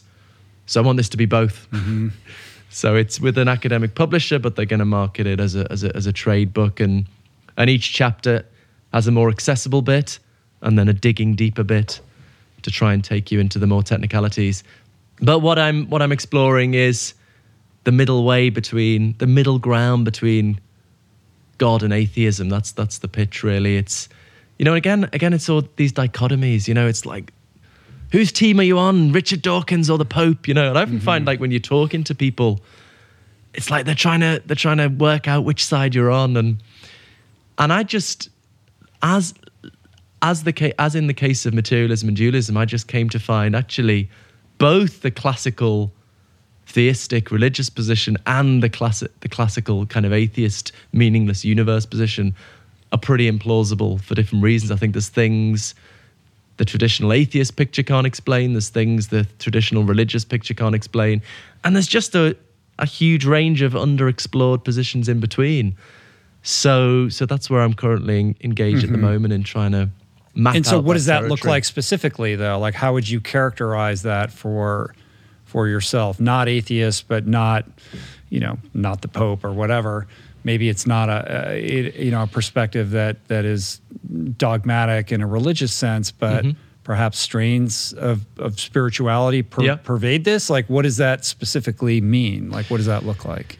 Yeah. So one, I mean, so one thing that, that that motivates me here is the discovery of recent decades that physics, the laws of physics, seem to be fine tuned for the possibility of life, in the sense that for life to be possible, certain numbers in physics had to fall in an incredibly narrow range, such that it looks it looks incredibly improbable that just by chance our universe would would have ended up just by chance with the right numbers for life. So I think the, the, the example that seems to puzzle physicists the most is the um, the cosmological constant. So this was um, you know we discovered in the 1990s that the universe is actually accelerating in its expansion, and um, so the, the, there is postulated a kind of repulsive force which we refer to as dark energy. And and and the, and and the strength of this force is measured by the cosmological constant. And what you hear high profile physicists saying is it's just what that number turned out to be was incredibly surprising because it's it's it's it's not zero, but it's a really really tiny number. It's like I can't remember the exact number now, but it's like point thirty eight zeros, one three eight mm. or something. It's like mm. tiny number, but it's not zero. And you know, physicists like Brian Greene saying you just you don't find these kinds of numbers in physics, and it didn't seem to fit with other things we know about physics. But it's fortunate we did have a num that kind of number because if it was if it was a little bit bigger, so if this repulsive force was a was a bit stronger, everything would have shot apart too mm-hmm. quickly for gravity to clump things together into stars, planets. We wouldn't have had any kind of structural complexity. Whereas if it had been less than zero, then it would have been a an attractive force rather than a mm-hmm. repulsive force. So it would have added to gravity rather than countering it, and everything would have collapsed in on itself within a split second of the start of the universe. So to have any kind of structural complexity or, and life, that number had to be in this incredibly narrow range. So that's like the God number, right? Like that's the number you're like this this had to be the result of some kind of higher intelligence or divinely inspired design. I would put it slightly more generally than that. I would say, look, we face a choice.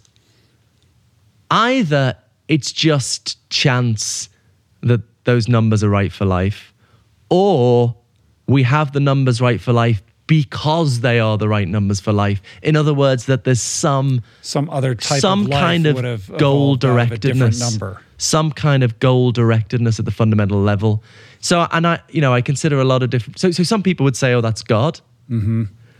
But i don't like that hypothesis either for, for a familiar Yeah. reason you know I, I just think it's it's really implausible that a, a loving all-powerful god that could create anything would create a universe so full of suffering and seemingly preventable evil and so so to my mind you're- know, that's that's like the sort of anthropomorphized God, right? The, uh, the God in the, the God. Yeah. defined as some kind of human-like Yeah, uh, right, intelligence that has a moral compass and a and a code of ethics and yeah. you know marching orders for you know what what the world should look like or the universe should look like as opposed to some kind of intelligence that doesn't adhere to that limited structure of of intelligence. Yeah absolutely. So what i'm rejecting is the very traditional western idea of god as we, we philosophers call it the omni-god you know omnipotent all omniscient omnibenevolent i.e all-knowing all-powerful perfectly good. So i i think there's there's, there's data that that that view can't handle. Suffering evil. But there's also data that the traditional meaningless universe picture can't handle. Right. Namely the fine tuning and certain other philosophical considerations. So, but yeah, as you say, that's just the maybe the, the the very traditional idea of God. But I consider a range of hypotheses in between. So, so basically, I consider kind of three three different options. Firstly, kind of non-standard designers. So you might have a bad designer, an indifferent designer, a limited designer. Um, or maybe the simulation hypothesis. Maybe we're in a computer simulation and our creator isn't any kind of godlike being at all. It's just some some guy, some scientist in the in the next universe up. Um, so th- so they're they're kind of close to God in that they're still designers, just a bit tweaked.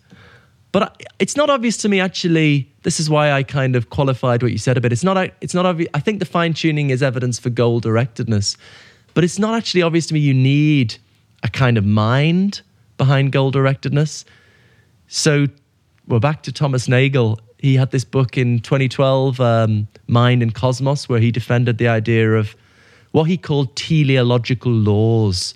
So te- teleology just means the Greek for purpose or goal. So he had this idea of laws of nature. So not a not a personal designer, just laws of nature with goals built into them.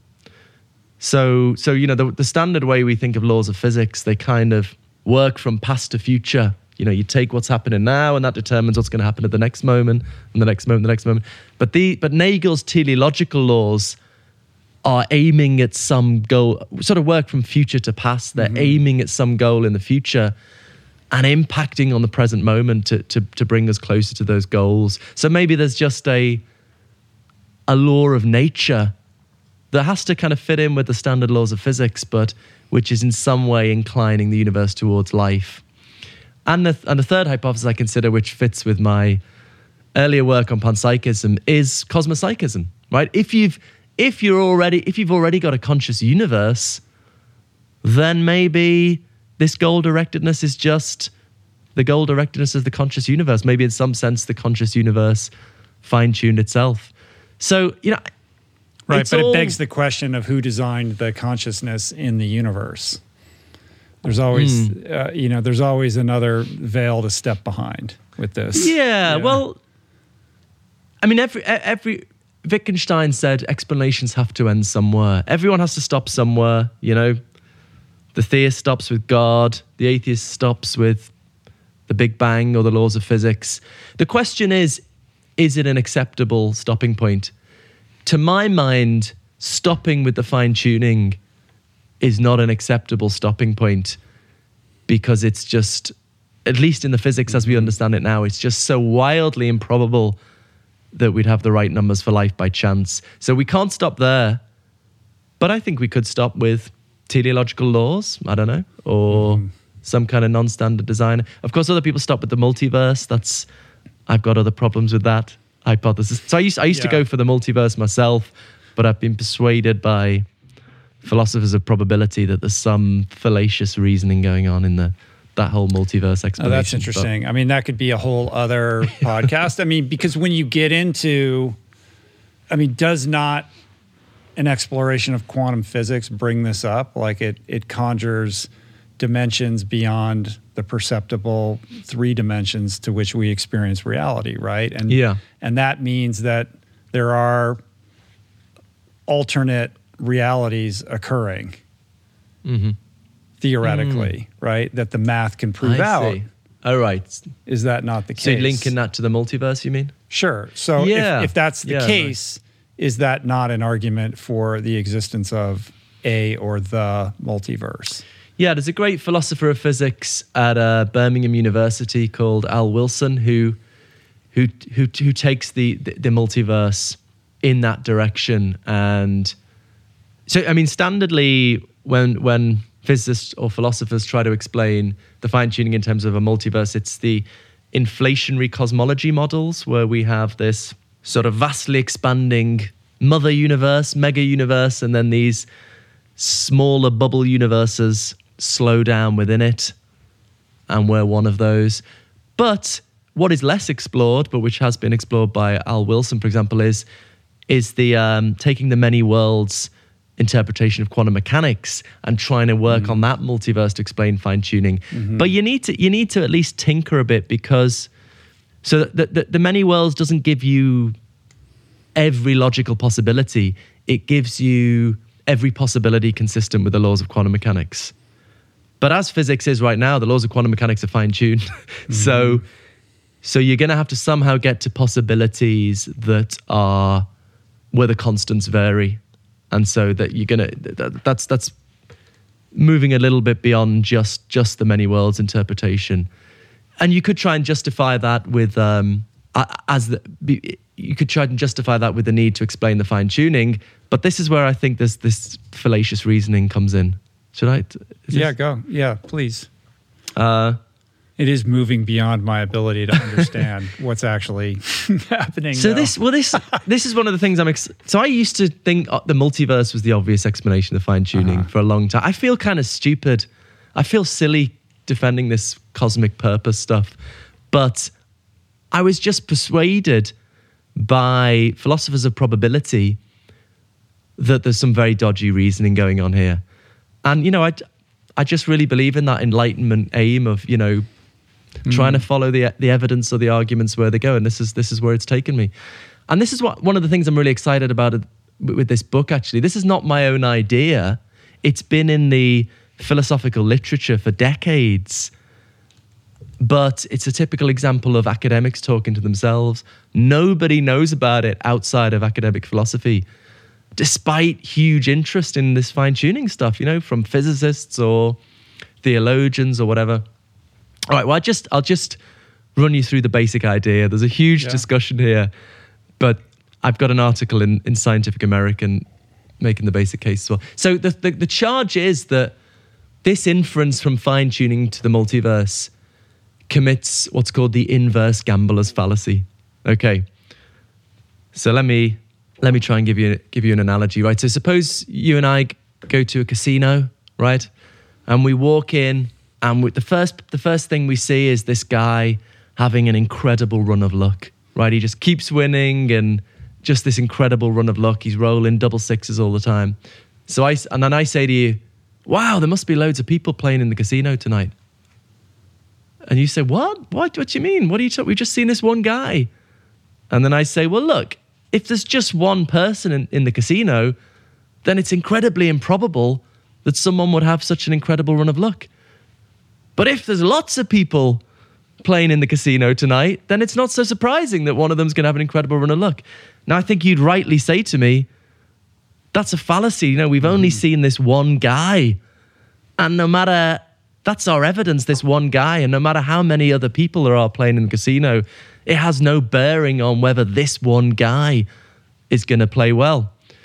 And um, everyone agrees that's a fallacy. So that's the inverse gambler's fallacy. Everyone agrees on that. But it looks like the multiverse reasoning is strikingly similar, at least in insofar as they're explaining fine tuning. So they say, oh, wow, look, you know, it's so improbable that physics is fine tuned for life, has the right numbers for life. We won the cosmic lottery. So there must be loads of other universes where the numbers are really crap. But it's the same fallacy because all we've observed is this one universe. And no matter how many other universes there are out there, it doesn't make it any more likely that this, this universe, the only one we've ever observed, has numbers fine tuned for life. So there's all sorts of discussion and responses and selection effect. And, um, but you know, I think I, I'm just pretty persuaded that this is just not an option. And so weird as it is, we have to try and make sense of some kind of goal directedness at the fundamental level of reality. Doesn't need to be the traditional God, but it's going to be pretty different to how we normally think of science. Yeah, it's. Uh, I'm sort of resisting the temptation to just continue to dig this hole deeper in here. I don't know Go where we're going to end up with it, but I feel like you know that those statements require you to define life in a certain way. So Yeah. we have this decimal number and laws of physics and our understanding of, of, of what life is and a confluence of circumstances that have allowed us to, you know, flourish essentially. But perhaps if that decimal number was different and the roll of the dice to extend the gambler's metaphor was a little bit different and the universe is either expanding or contracting at a, at a different rate that that would have produced uh, a form of life that is something we have no understanding yeah, I see. Yeah. right Yeah. So is it just so yeah, this is a you know, this is a an important response to these arguments. Are they relying on just our kind of life or carbon based life or something? Some of the fine tuning is to do with carbon. Although even even there, you know, it's it's not carbon isn't just the stuff we're made of. Carbon is incredibly versatile as a chemical element. Um, the number of things it can combine with, I can't remember the details offhand. And you, you know, you, you need to get stars going and to, to get carbon out of them. Um, but I think a lot of the fine tuning, or at least some of the fine tuning, it's not just to do with carbon based life or our kind of life. It's to do with any kind of structural complexity at all, any kind of chemistry at all. So, you know, take the cosmological constant example. Either the universe expands so quickly that no two particles ever meet, mm-hmm. or everything collapses back on itself in a split second. It's you know it's that's not you're just not going to get any kind of. It seems even without being able to pin down exactly what life is, I think we can say in either of those possibilities you're not going to get anything Sure. we could call life. That would be Yeah, I understand. I understand. I, I I think where my mind goes is this idea of taking a step back and having an honest sort of hmm. accounting of the capacity of the human mind to understand things, right? And I think we we are hubristic as a species in terms of what we think we can and can't do. Like I think that we operate with this sensibility that there is nothing beyond our grasp in terms of understanding. It's just a matter of time before we figure it all out. But I think that that is qualitatively incorrect. Like if you look at your pet, or let's say you have a snake, you could that snake is never going to understand the human language. Like it just it doesn't have the neural capacity to do that. So why do we think that our neural capacity is complete? Yeah. Like we're just missing a lobe or two that would make so many of the questions that we grapple with completely obvious Yep. But it just eludes our ability to understand because of our inherent physiological limitations. Yeah, yeah. I mean, I've I've got a lot of time for that for that kind of position. In fact, this is the the position um, Rebecca Goldstein was defending in this debate I was in last night. I guess it's what philosophers call the Mysterian position, at least in the context of consciousness. That maybe this is just beyond us. You know, dogs can't do mathematics. They just don't have the right, brains. Maybe solving consciousness or fine tuning is is um, is just beyond what humans are able to do. Maybe some higher alien species would would manage it more easily. But um, while we've got explanations that, as far as we can see, would do the job, then I think the rational thing to do is to take those explanations seriously. I think, look, the, the thing with the, the reason people feel nervous with fine tuning is not because we can't think of an explanation. It's because the explanations don't fit with how we've got used to science.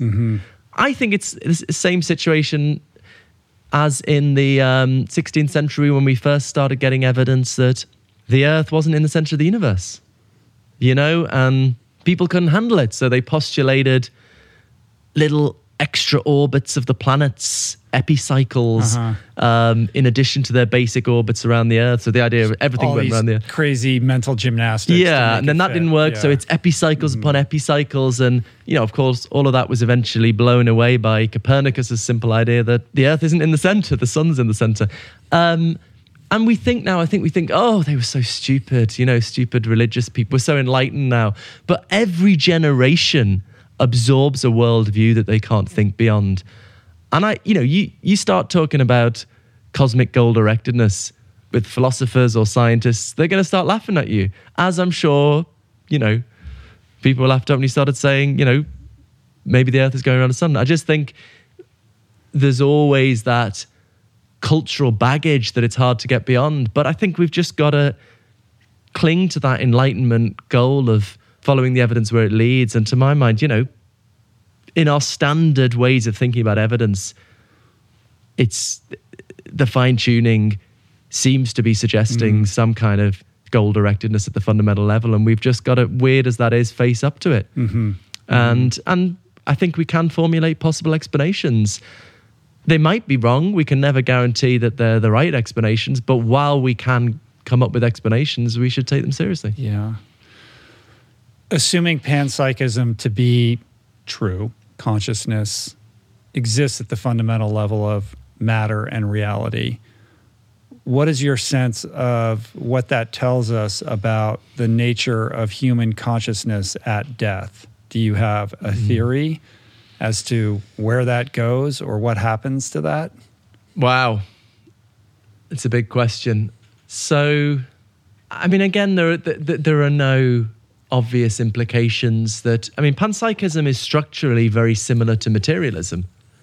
And that's part of the reason I think it's quite attractive that it, in terms of the causal structure of reality, in terms of what stuff does, we say physics gets that right. It's just that, that those structures are filled out in some sense with consciousness. And so, you know, insofar as the our best science tells us that the you know the matter making me up is gonna come apart and cease to be, then it looks like materialists and panpsychists are going to be in the same boat. I mean, except, and I very speculatively explore this in the final chapter of my book, these more mystical suggestions that experienced meditators in, in higher states of consciousness somehow become aware that there is something at the core of each conscious mind that is beyond all that change and is in some sense timeless or unconditioned or something like that. Mm. Insofar as we take those ideas seriously, that might afford some kind of impersonal, non individual survival after death. Mm. Um, I think maybe that's that, that the, that, that's the best you're going to get. The individual, like the sense of of individuation in the sea of consciousness, mm. gets absorbed by the greater ocean of consciousness. Yeah. And gets recapitulated or somehow assimilated into the consciousness of everything. Yeah. And, um, you know, for people who you think of Buddhists or Advaita Vedanta Hindus who try to struggle to to get back to that being absorbed into unconditioned consciousness or whatever. They try to get rid of the calm, the bad karma. But but there's a there's it, a past life, you know, sort of reincarnation piece to all of yeah, that. Yeah, well. yeah, yeah. But suppose that's not true. The, the the the reincarnation bit and the karma bit. Well, maybe at death, just everyone gets enlightened because, you know, the outer layers peel off and you just get absorbed into that unconditioned consciousness at the core. I just want to be clear I don't believe this. I I take the idea seriously on the basis that it's fairly commonly reported experience of people who've explored consciousness in a very deep way. So I, I don't think I'd say, you know, mm. I'm confident that's true, but I take it seriously. And it, it, you can do as a panpsychist. I think if you if you're a materialist, you have to say that can't be true. It doesn't mm. fit with my worldview. But as a panpsychist, it fits with my worldview. I take the possibility seriously, but I don't know. I don't know.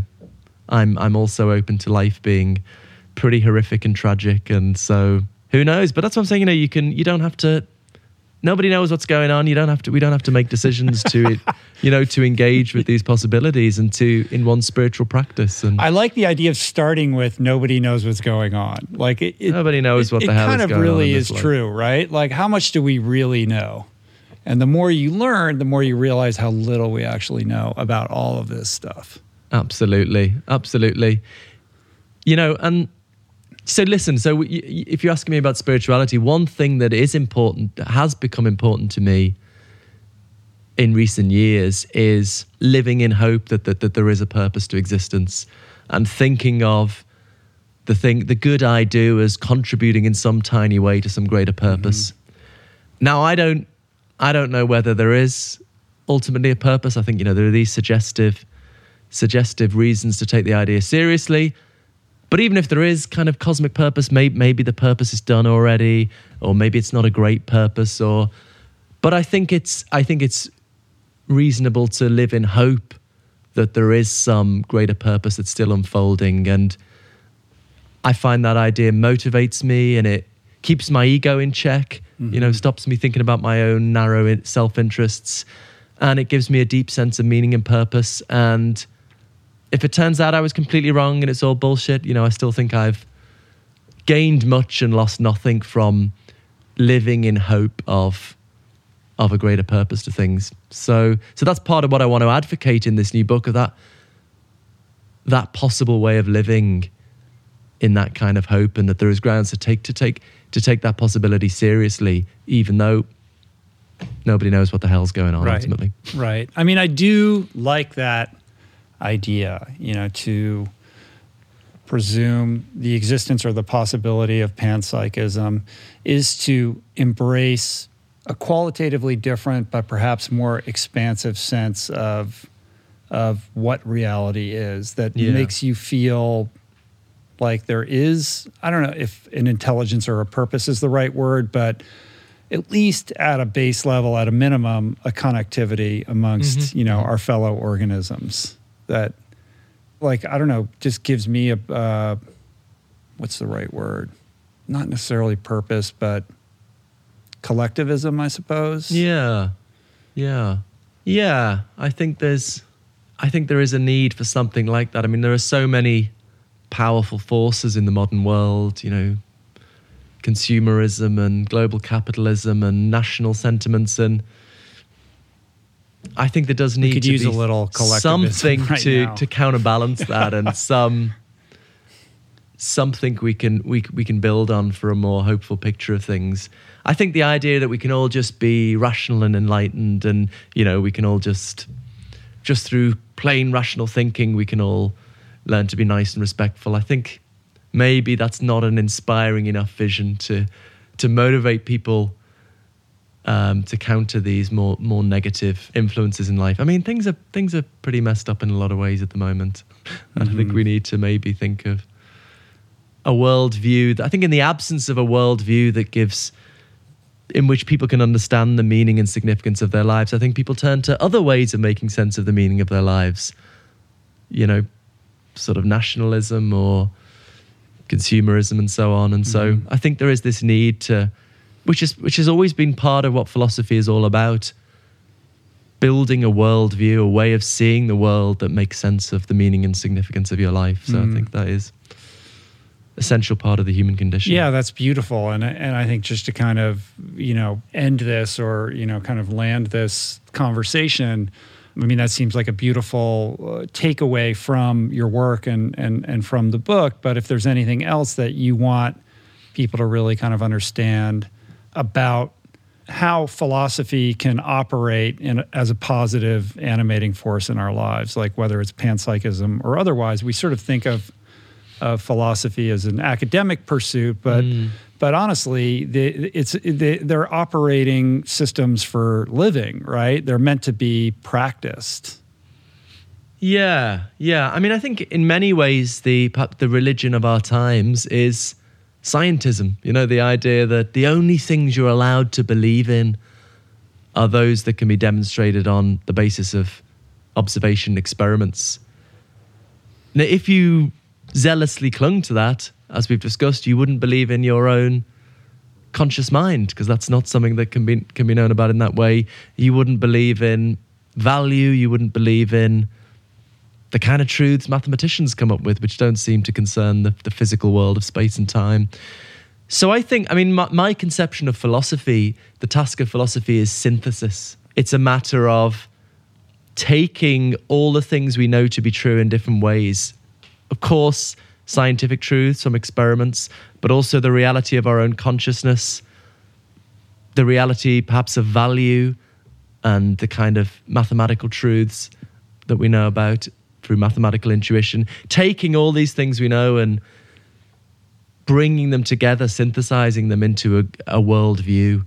That's that. That's the the ancient mm. noble task of philosophy that I think we've lost sight of and we need to come back to. And hopefully, out of that active synthesis will emerge a picture of reality that, that in which we can find a place in which we can live live our meaning out in a way that's rationally acceptable, scientifically plausible, but also good for our mental and spiritual health. Yeah. Well, I appreciate you coming to talk to me today. Thanks a lot, but I'm Is there the anything jet we didn't lag. cover? Did we? What else? Did we, what did we miss? I think we've done it all, haven't we? I think we covered a lot of stuff. Free will. We didn't do free will. Um, Free yeah. will's a whole other. Yeah. I mean, that's a that's two hours in the other direction. We could do that next time. Let's let's If say come let's back when the new book comes. time. What's the new book going to be called again? It's got the very uh, humble title, "The Purpose of Existence."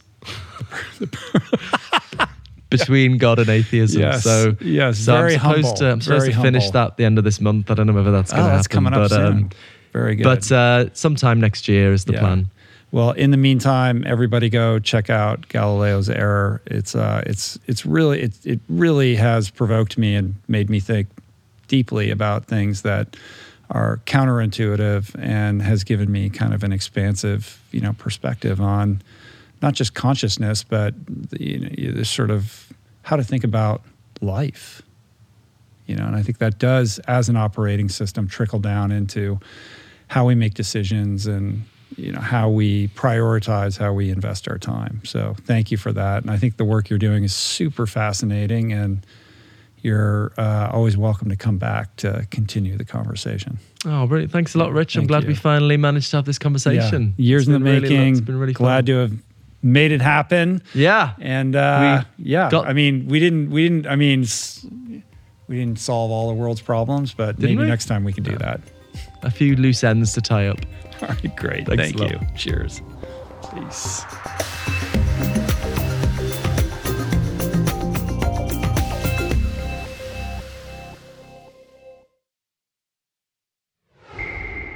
That's it for today. Thank you for listening.